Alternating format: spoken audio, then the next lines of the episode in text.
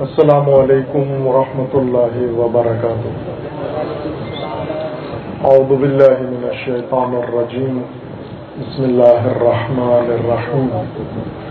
اللهم وفقنا لما تحب وترضى واجعل عاقبة أمورنا خيرا ولا تكلنا إلى أنفسنا طرفة عين أبدا رب ادخلنی مدخل صدق واخرجنی مخرج صدق واجعل من لدنك سلطانا نصيرا اللہ تعالیٰ کی بارگاہ میں شکر گزار ہیں۔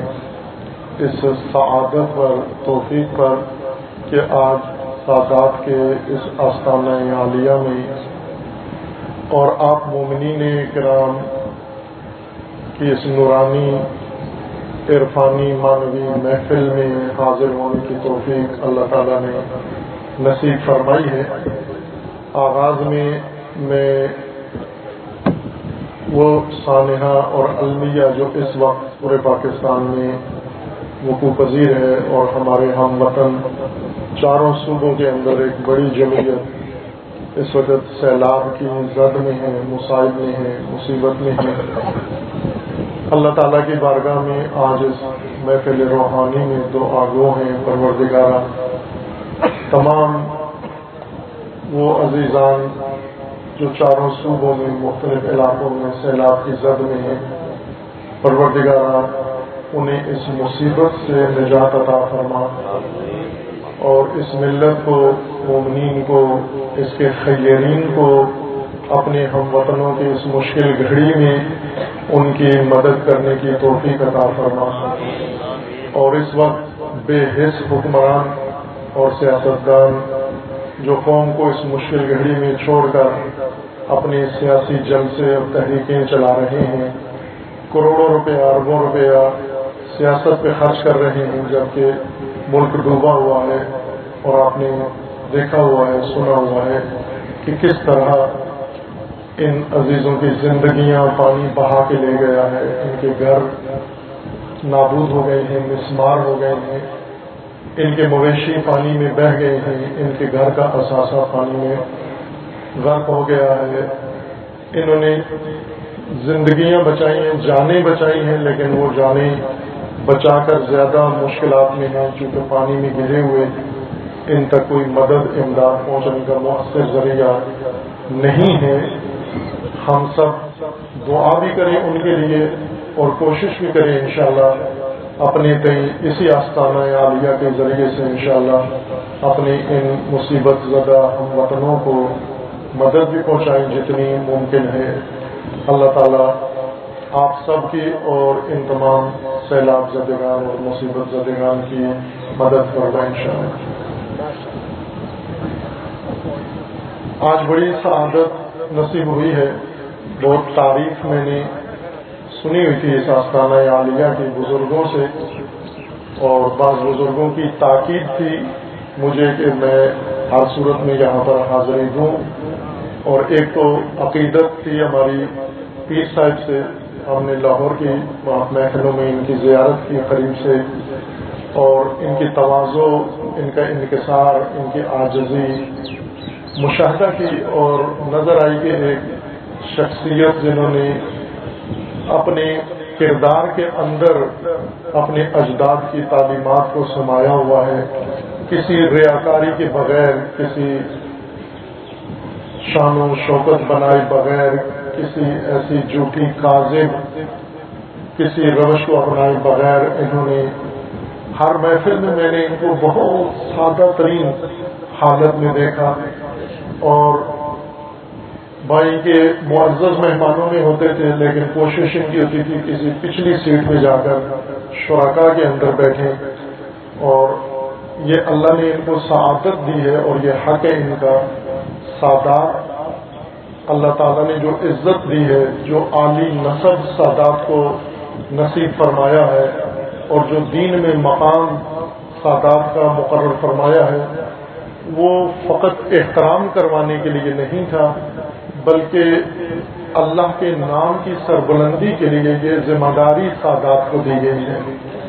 اللہ تعالیٰ نے جس طرح دین جد سادات پہ اتارا ہے، تو آل رسول کی اہمیت کی وجہ یہ ہے کہ وہ اس دین کے محافظ بھی ہیں، اس کے نگہبان بھی ہیں، اور اس کے مبلغ بھی ہیں، اور اس کے مروج بھی ہیں۔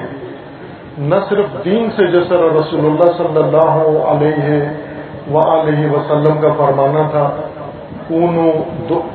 دعا کر لے دون السنت لوگوں کو دعوت دو لیکن زبانوں سے نہیں بلکہ اپنے کردار سے دعوت دو۔ اور آج یہ رونق، یہ محفل اور یہ اجتماع اور یہ بزرگوں کی تشریف فرمائی یہاں پر، اس بات کی دلیل ہے کہ سادات اپنے اعلی نصب کے بعد، اگر اعلی کردار بھی اپنا ادا کریں، تو امت ساری ان کے گرد جمع ہو سکتی ہے اور ہو رہی ہے انشاءاللہ۔ اور یہ آستانی بزرگوں کے روحانی شخصیات کے ان کی بہت اہم ذمہ داری ہے۔ جو بھی آپ نے پیر صاحب کی زبانی وہ فریضہ سماعت فرمایا ہے۔ کہ امام عصر اجل اللہ تعالی فرج و شریف کے ظہور کے لیے، امامت کے ظہور کے لیے جس چیز کی ضرورت ہے وہ امت ہے۔ امام امتوں میں آتے ہیں، ریوڑوں میں نہیں آتے۔ کسی ریوڑ کے لیے اللہ نے امام نہیں بھیجا، امت کے لیے امام بھیجا ہے۔ اگر وہ امت تھے تو امام نے ان کی زبان سنبھال لی ہے۔ اگر امت نہیں تھے تو انہیں پہلے امت بنایا ہے۔ جب نبی اکرم صلی اللہ علیہ وآلہ وسلم مبعوث ہوئے، تشریف لائے اس جاہلیت کے اندر، تو وہ ریوڑ تھا، وہ امت نہیں تھے، وہ انسان نما تھے، انسان نہیں تھے۔ حضور نے مکہ کے تیرہ سال لگا کر ان ریوڑوں کو امت بنایا اور پھر باقی امت کو اکٹھا کر کے دین کی بنیاد رکھی۔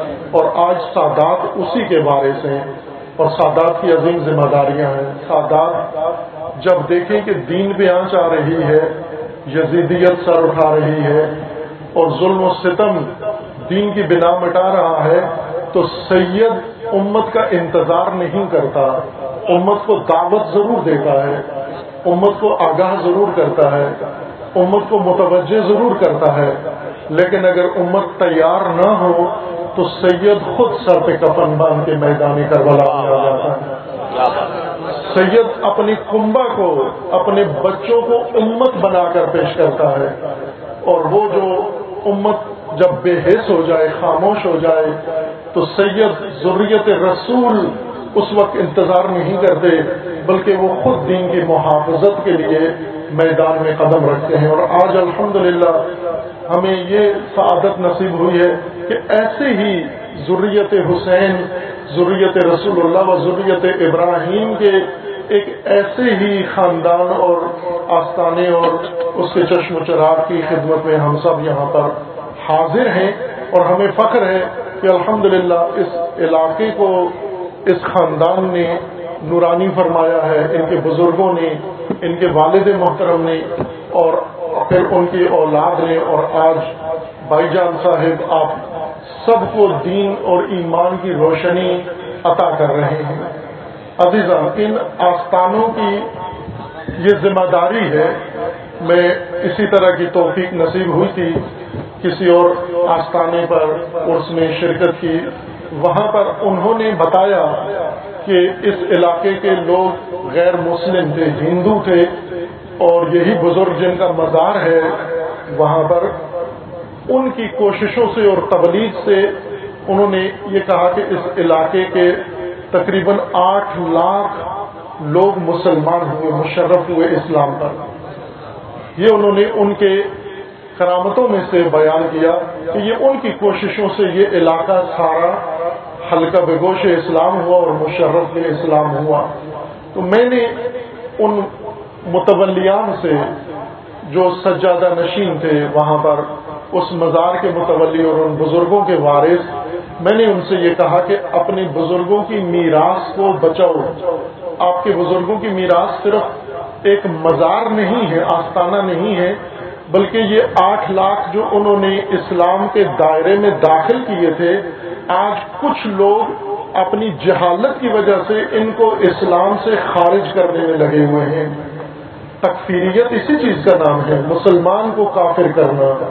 مسلمان کو کافر کہنا، مسلمان کو اسلام سے خارج قرار دینا، اسی کا نام تکفیریت ہے۔ تو اصل میں میراث آپ کی لٹ رہی ہے۔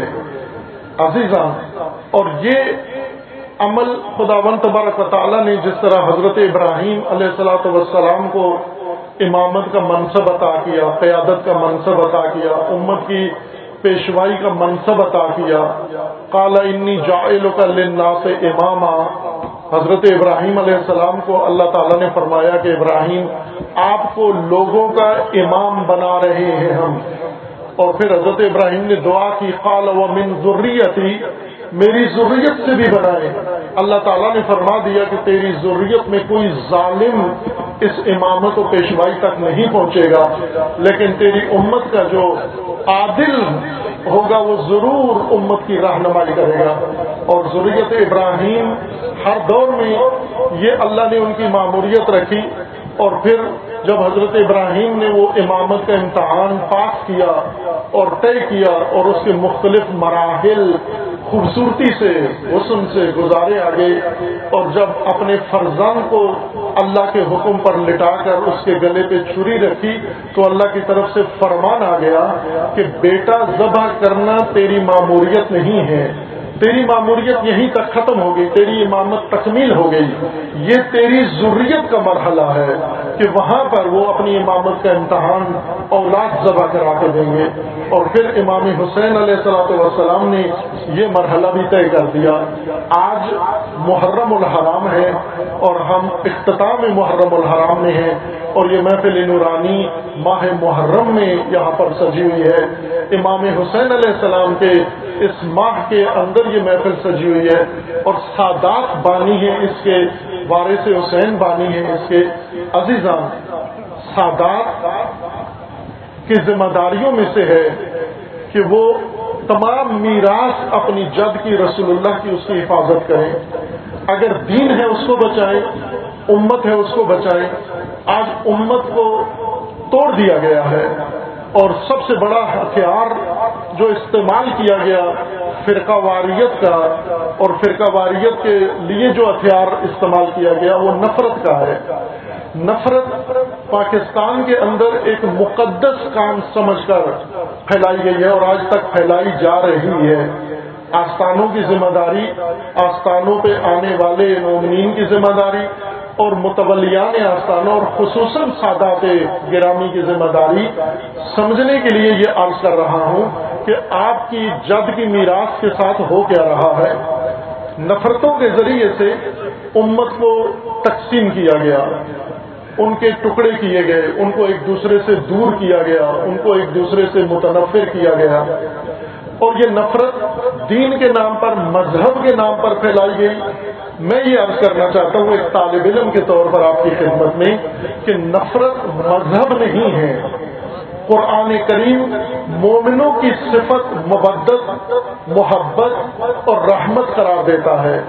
رسول اللہ اور رسول اللہ کے ساتھی رسول اللہ کے جو ہمراہ ہے اللہ دین ہو اشدا ہو الکفار روحما او بین جو رسول اللہ کی امتی ہیں، جو رسول اللہ کے ساتھی ہیں، جو رسول اللہ کی میت میں ہیں اور جنہیں سعادت و فخر حاصل ہے کہ اپنے آپ کو امت رسول اللہ کہلاتے ہیں، امت رسول اللہ کی پہچان آپس کی رحمت اور محبت ہے۔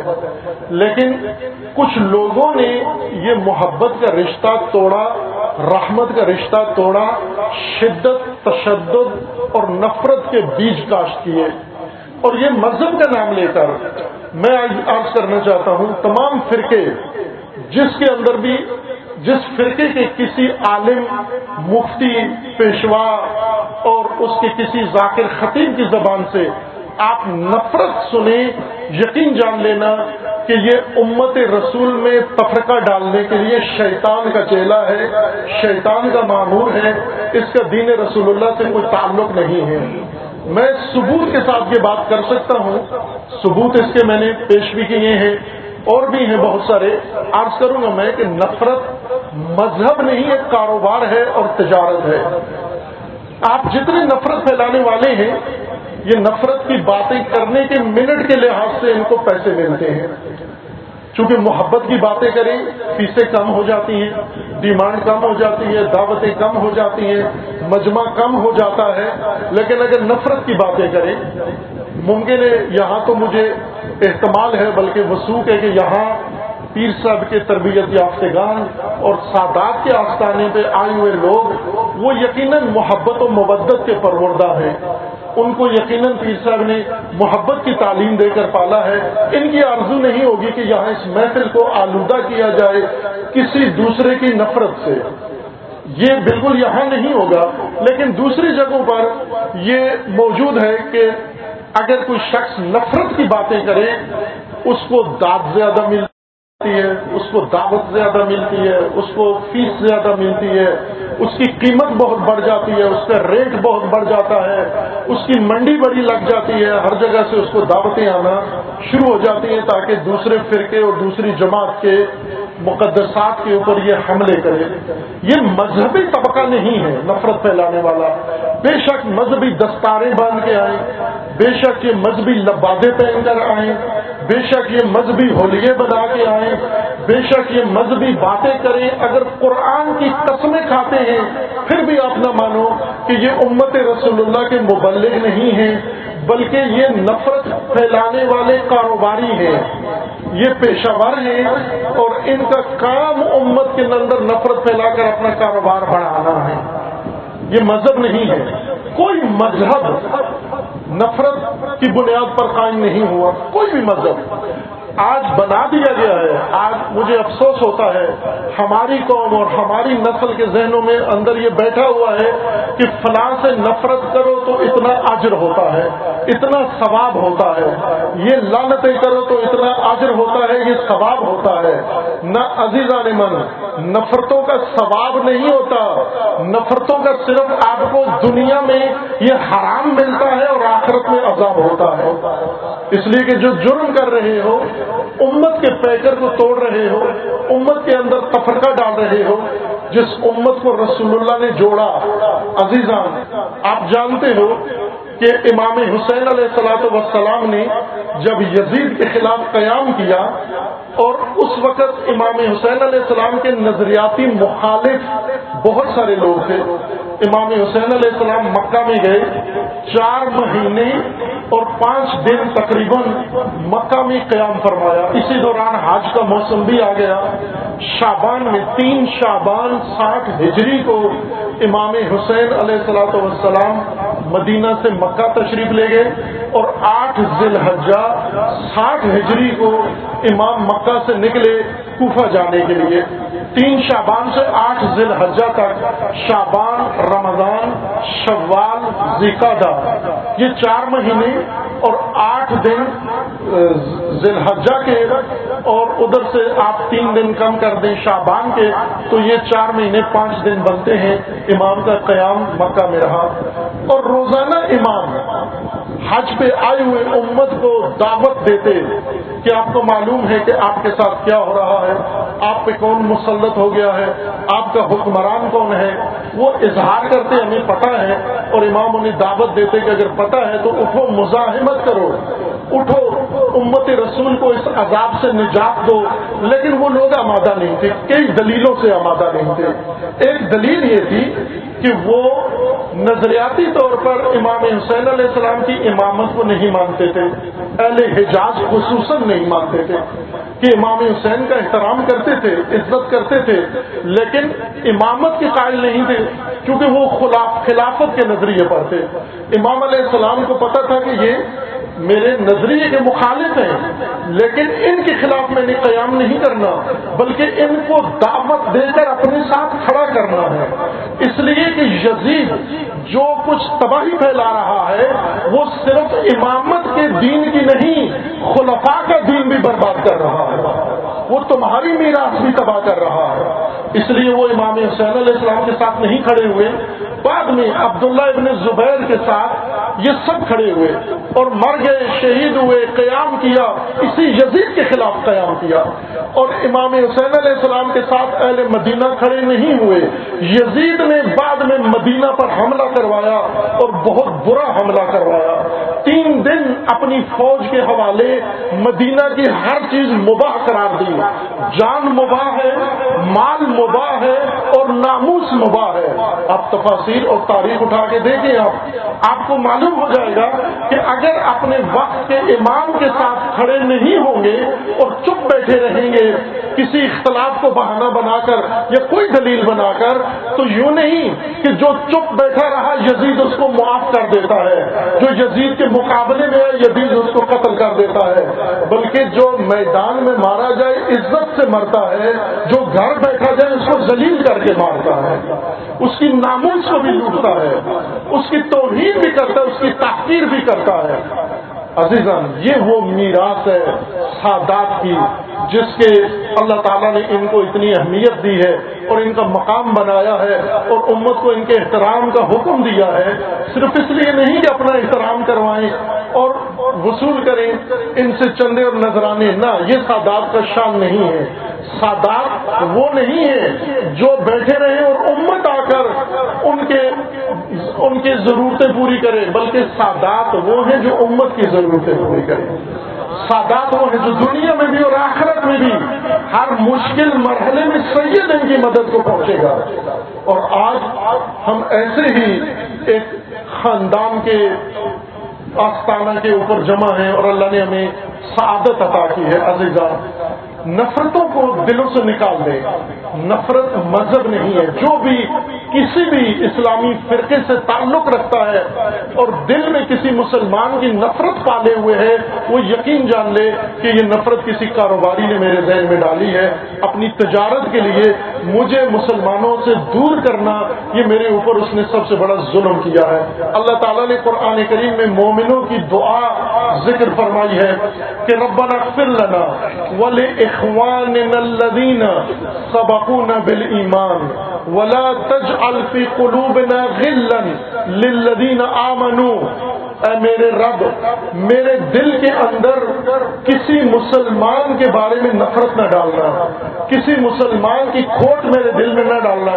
کسی مسلمان کے بارے میں سوئے زن میرے دل میں نہ ڈالنا، بلکہ خدایا مجھے بھی معاف کر دے مجھ سے پہلے اور مجھ سے بہتر دیگر جو مسلمان ہیں، ان سب کی بھی مغفرت فرما۔ یہ دعا ہے جو قرآن میں اللہ نے ہمیں تعلیم دی ہے کہ مومن ہمیشہ یہ دعا کرتا ہے۔ رب اغفر لنا ولاخواننا الذين سبقونا بالایمان جو ایمان میں ہم کے سبقت رکھتے ہیں، ان کی پہلے مغفرت فرما، ہماری بعد میں مغفرت فرما۔ ولا تجعل في قلوبنا غلا۔ ہمارے دلوں کے اندر نفرت نہ ڈالنا، کینہ نہ ڈالنا، دشمنی نہ ڈالنا۔ للذین آمنو کسی مومن کی نفرت میرے دل میں نہ ڈالنا۔ یہ وہ میراث ہے جو سادات کو اور ان آستانوں کو بچانی ہے کہ جن بزرگوں نے اس بر صغیر کے اندر ان عظیم لوگوں کو جو پہلے کوئی سکھ تھا، کوئی ہندو تھا، کوئی کس مذہب و بدھ کے سامنے جھکتا تھا، ان روحانی شخصیات کے نتیجے میں آپ کے اجداد مسلمان ہوئے اور جو کچھ اسلام کا سرمایہ ان بزرگوں نے بڑھایا، آج تاجر، مفتی، ان کو کفر کے سرٹیفکیٹ دے کر ایک دوسرے سے نفرت بھی پھیلاتے ہیں اور ایک دوسرے سے دور بھی کرتے ہیں۔ اللہ تعالیٰ اس آستانہ کو آباد رکھے انشاءاللہ۔ ان کے سجادہ نشین اور متولیوں کی اللہ تعالیٰ حفاظت فرمائے، صحت و سلامتی عطا فرمائے اور اس آستانہ پہ شرف یاب ہونے والے سب مومنین کی خدا و تبارک و تعالیٰ صحت و سلامتی کے ساتھ توفیقات میں اضافہ فرمائے، آپ سب کو اللہ تعالیٰ خیر و برکت عطا فرمائے۔ اور آج کی اس نورانی محفل میں ہم پھر دعا گو ہیں، پروردگار سے خدایا، پاکستان کی ملت جو اس وقت عذاب میں مبتلا ہے، ایک طرف سے سیاست کے عذاب میں اور ایک طرف سے سیلاب کے عذاب میں۔ خدا بندہ، سیلاب کے عذاب سے بھی انہیں نجات عطا فرما اور سیاست کے عذاب سے بھی انہیں نجات عطا فرما۔ پروردگارہ، وہ حکمران جو جو اس ملت پر رہ نہیں کھاتے، ان کے عذاب سے اس ملت کو نجات عطا فرما اور ان کو شعور عطا فرما کہ ایسے حکمرانوں سے نجات کا طریقہ اپنائے اور وہ ہے حسینی طریقہ۔ یہ جو آج تک، آخری جملہ میں عرض کر رہا ہوں، یہ جو آج تک ہم نے پاکستان میں تعارف کروایا، شیعہ، سنی، دیوبندی، اہل حدیث، بریلوی مشائق، پھر مشائق کے اندر سلسلے، چشتی، سوروردی، قادری اور علا ماشاء اللہ پھر دیوبندیوں کے اندر بہت سارے، بریلویت کے اندر بہت سارے سلسلے شیوں کے اندر بہت سارے سلسلے۔ پاکستان میں اگر سارے فرقے جمع کرائیں تو رسول اللہ نے تو بہتر فرقے بنائے تھے پاکستان میں بہتر لاکھ فرقہ اس وقت موجود ہے بہتر لاکھ موجود ہیں۔ ویسے کہنے کو شیعہ ہیں، لیکن کوئی شیعہ دوسرے شیعہ کو قبول کرنے کے لیے تیار نہیں ہے کہنے کو دیوبندی ہے اگر ایک دیوبندی کے منہ سے اہل بیت کی تعریف نکل جائے، دوسرا دیوبندی اس کو اسلام سے خارج کر دیتا ہے۔ اگر ایک بریلوی کی زبان سے اہل بیت کی تعریف نکل جائے مدھ آل رسول نکل جائے، اگر وہ حسین کو امام کہہ دے اور علی کو مولا کہہ دے، تو ناسبی فوراً اس کی جان کے در پہ ہو جاتا اور یہ ماحول انہوں نے پاکستان کے اندر بنایا ہوا ہے۔ کیوں یہ نوبت آئی؟ کیوں تکفیریت اور ناصبیت نے آج مسلمانوں کا یہ حشر کر دیا ان کے دل نفرتوں سے بھر دیے ہیں؟ عزیزان یہ اس وجہ سے تھا کہ اصل میں کربلا کے بعد سارے فرقے ختم ہو گئے، کل عدم ہو گئے۔ یہ جان بوجھ کر ظالموں نے، حکمرانوں نے باقی رکھے آڑ کے لیے، چھپنے کے لیے۔ آپ کو پتہ ہے نا کہ کچھ لوگ ہوتے ہیں جن کے اوپر ایف آئی آر ہوتی ہے، کچھ لوگ فور شیڈول میں ہوتے ہیں، کچھ لوگ ہوتے ہیں جو مختلف جرائم میں مبتلا ہوتے ہیں، یہ بچنے کے لیے کسی سیاسی جماعت کے کارندے بن جاتے ہیں۔ یہ بچنے کے لیے کسی مسجد کے خادم غلام امام بن جاتے ہیں۔ یہ آڑ لینے کے لیے پولیس کی اور ایجنسیوں کی نظروں سے بچنے کے لیے کسی مقدس جگہ کا جا کر سہارا لیتے ہیں۔ اصل میں ہوا یہ ہے کہ یہ ساری بڑی تقسیم جو بہتر ہزار کی ہے، یہ اس لیے کی گئی تھی کہ ان کی آڑ میں یزیدی چھپ سکے چھپ کر اپنے آپ کو مسلمان کہلا سکیں۔ لیکن آج کربلا کے بعد صرف دو فرقے ہیں اور آج کھل کے سامنے آ گئے ہیں۔ ایک طرف حسینیت ہے اور ایک طرف یزیدیت ہے، ایک طرف حسینیت ہے۔ یہ حسینیت بریلویت میں موجود ہے۔ یہ حسینیت دیوبندیوں میں موجود ہے، یہ حسینیت پہلے حدیث میں موجود ہے۔ میں اسی پاکستان کی بات کر رہا ہوں، فرضی بات نہیں کر رہا ہوں۔ میں ان بڑے جید علماء قائدین کی بات کر رہا ہوں جو ڈنکے کی چوٹ پر کہتے ہیں، ہمارے امام حسین ہیں، ہم حسینی ہیں، ہم یزید و علی یزید پر لانت کرتے ہیں۔ اہل حدیث جیت قائدین یہ کہتے ہیں، دیوبند کے بڑے علماء یہ کہتے ہیں، بڑی بڑی شخصیات دیوبند کی۔ آپ نہیں ہیں واقف، میں واقف ہوں ان سے۔ جو دل سے خالص حسینی ہے، خصوصاً جو سید ہے ان کے اندر۔ سید اگر دیوبندی بھی ہے تو حسینی ہوگا۔ سید اگر اہل حدیث ہے تو حسینی ہوگا۔ سید بریلوی ہے تو بھی حسینی ہوگا۔ اگر سید ہے اور ناسبی ہے، اس کے نطفے میں شک کرو، یہ سید نہیں ہے۔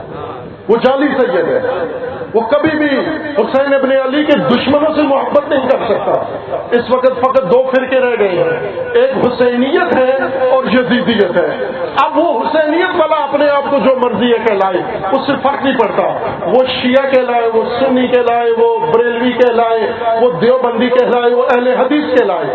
لیکن جب تک پرچم حسین ہاتھوں میں ہے، یہ مسئلہ کے حسین ابن علی میں ہے۔ لیکن جو بھی ٹائٹل اپنے نام کے ساتھ رکھے ایران میں ایک شیعہ شہنشاہ تھا، نام کا شیعہ تھا، لیکن اس نے یزید کا پرچم سنبھالا ہوا تھا اور امام خمینی نے، وہ شیعہ فقی نے، شیعہ عالم نے آ کر ایک شیعہ شہنشاہ کو جو یزید بن کے بیٹھا ہوا تھا، اس کو کام سے پکڑ کے اٹھا کے بھائی پھینک دیا کہ تو تشیعوں کی پناہ میں یزید بن کے چھوڑ نہیں سکتا تو۔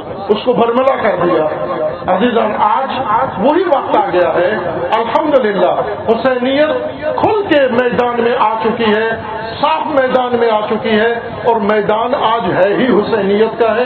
کیونکہ فیصلہ کن میدان حسینیت کا ہوتا ہے۔ حسین ابن علی کا ہوتا ہے۔ اور آج الحمدللہ ہم نسل حسینی، اولاد حسینی میں سے ان سادات کے آستانہ پر ہم سب جمع ہیں یہاں پر۔ اسی لیے کہ اس حسینی آستانے پر آ کر